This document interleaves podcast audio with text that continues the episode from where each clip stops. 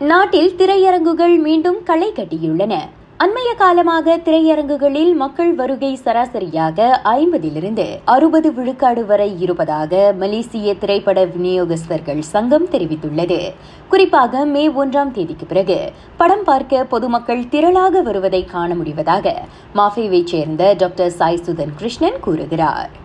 Pandemic times customers வந்து almost eighty percent drop இருந்துச்சு. Because of content புவராக இருந்துச்சு. நல்ல கண்டென்ட் இல்லை டிஸ்டன்ஸ் சீட்டிங் ஆனால் இப்போ ஆல்மோஸ்ட் ஹவுஸ்ஃபுல் பிளாக் பஸ்டர் மூவிஸ்க்கு எல்லாமே இன்ஃபேக்ட் ரிப்பீட் ஆடியன்ஸ் திருப்பி திருப்பி நல்ல படங்களை வந்து திருப்பி திருப்பி வந்து பார்க்குறாங்க.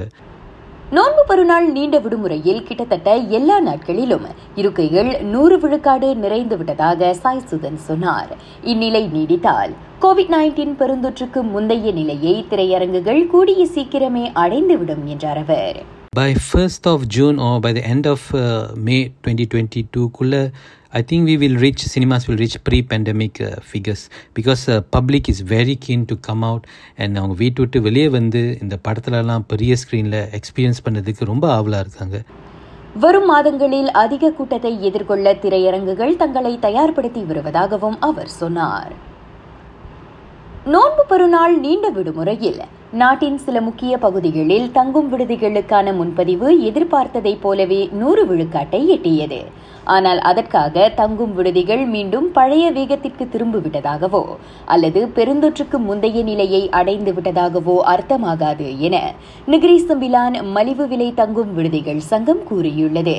இந்த வேகம் சில வாரங்களில் குறைந்துவிடும் என்றே தாங்கள் எதிர்பார்ப்பதாக அச்சங்கத்தின் தலைவர் சுரேஷ் ஆறுமுகம் கூறுகிறார். கவர்மெண்ட் வந்து இபிஎஃப் ரிலீஸ் பண்ணியிருக்காங்க. And few other funds Osho கொடுத்துருக்காங்க. அதனால தான் நம்ம நம்ம என்ன பார்க்குறோம்னா spending power more spending power வந்து மக்களுங்களுக்கு வந்து நிறைய காசு ஸ்பெண்ட் பண்ணுறாங்க ஆனால் இதை வச்சு நம்ம வந்து சொல்ல முடியாது. இந்த பிஸ்னஸ் வந்து ஃபார் எவர் இந்த வருஷ கடைசி வரைக்கும் நல்லா இருக்கும்னு சொல்ல முடியாது. இந்நிலை எப்போது வரை நீடிக்கும் என்பது குறித்து பேசிய சுரேஷ். இந்த ட்ரெயின் வந்து எவ்வளோ நாளைக்கு இப்படியே இருக்கும்? எங்களோட ப்ரிடிக்ஷன் வந்து ஜூன் வரைக்கும் தான். After the June still the same தான் வரும். மூவ்மெண்ட் குறைஞ்சிரும். ஏன்னா ஆளுங்க வந்து திருப்பி எல்லாம் கண்ட்ரோல் பண்ண ஆரம்பிச்சிருவாங்க பட்ஜெட்லாம் பட்ஜெட்டாக லைஃப் லிவிங் பண்ணுவாங்க. எப்படி பார்த்தாலும் next year two thousand twenty three February ஒன்னுக்கு மேலே தான் நாங்கள் ப்ரிடிக்ட் பண்ணியிருக்கோம். ஓரளவுக்கு பிஸ்னஸ் ஹோட்டல்ஸ்லாம் நல்லா பிக்கப் பண்ணோன்னு. அடுத்த ஆண்டு அதிகமான நாடுகள் எல்லைகளை திறந்து கோவிட் நைன்டீன் கட்டுப்பாடுகளை தளர்த்தும் என எதிர்பார்க்கப்படுவதால் தங்கும் விடுதித்துறையின் மீட்சிக்கு வெளிநாட்டு சுற்றுப்பயணிகளின் வருகையை தாங்கள் எதிர்பார்த்து காத்திருப்பதாக சுரேஷ் கூறினார். தத்தம் வளாகங்களின் பாதுகாப்பு அம்சங்களை மறுமதிப்பீடு செய்யுமாறு பொது பல்கலைக்கழகங்களுக்கு உத்தரவிடப்பட்டுள்ளது. கட்டிட அமைப்புகளை மேம்படுத்துவது உள்ளிட்ட விரிவான மதிப்பீடு தேவை என உயர்கல்வி அமைச்சு தெரிவித்துள்ளது. மலேசிய அறிவியல் பல்கலைக்கழகம் யுஎஸ்எம்எல் துணிகளை எடுக்கும்போது மாணவர் ஒருவர் தங்கும் விடுதியின் எட்டாவது மாடியிலிருந்து தவறி விழுந்து உயிரிழந்த சம்பவத்தை அடுத்து பல்கலைக்கழகங்களுக்கு அந்த உத்தரவு பிறப்பிக்கப்பட்டுள்ளது.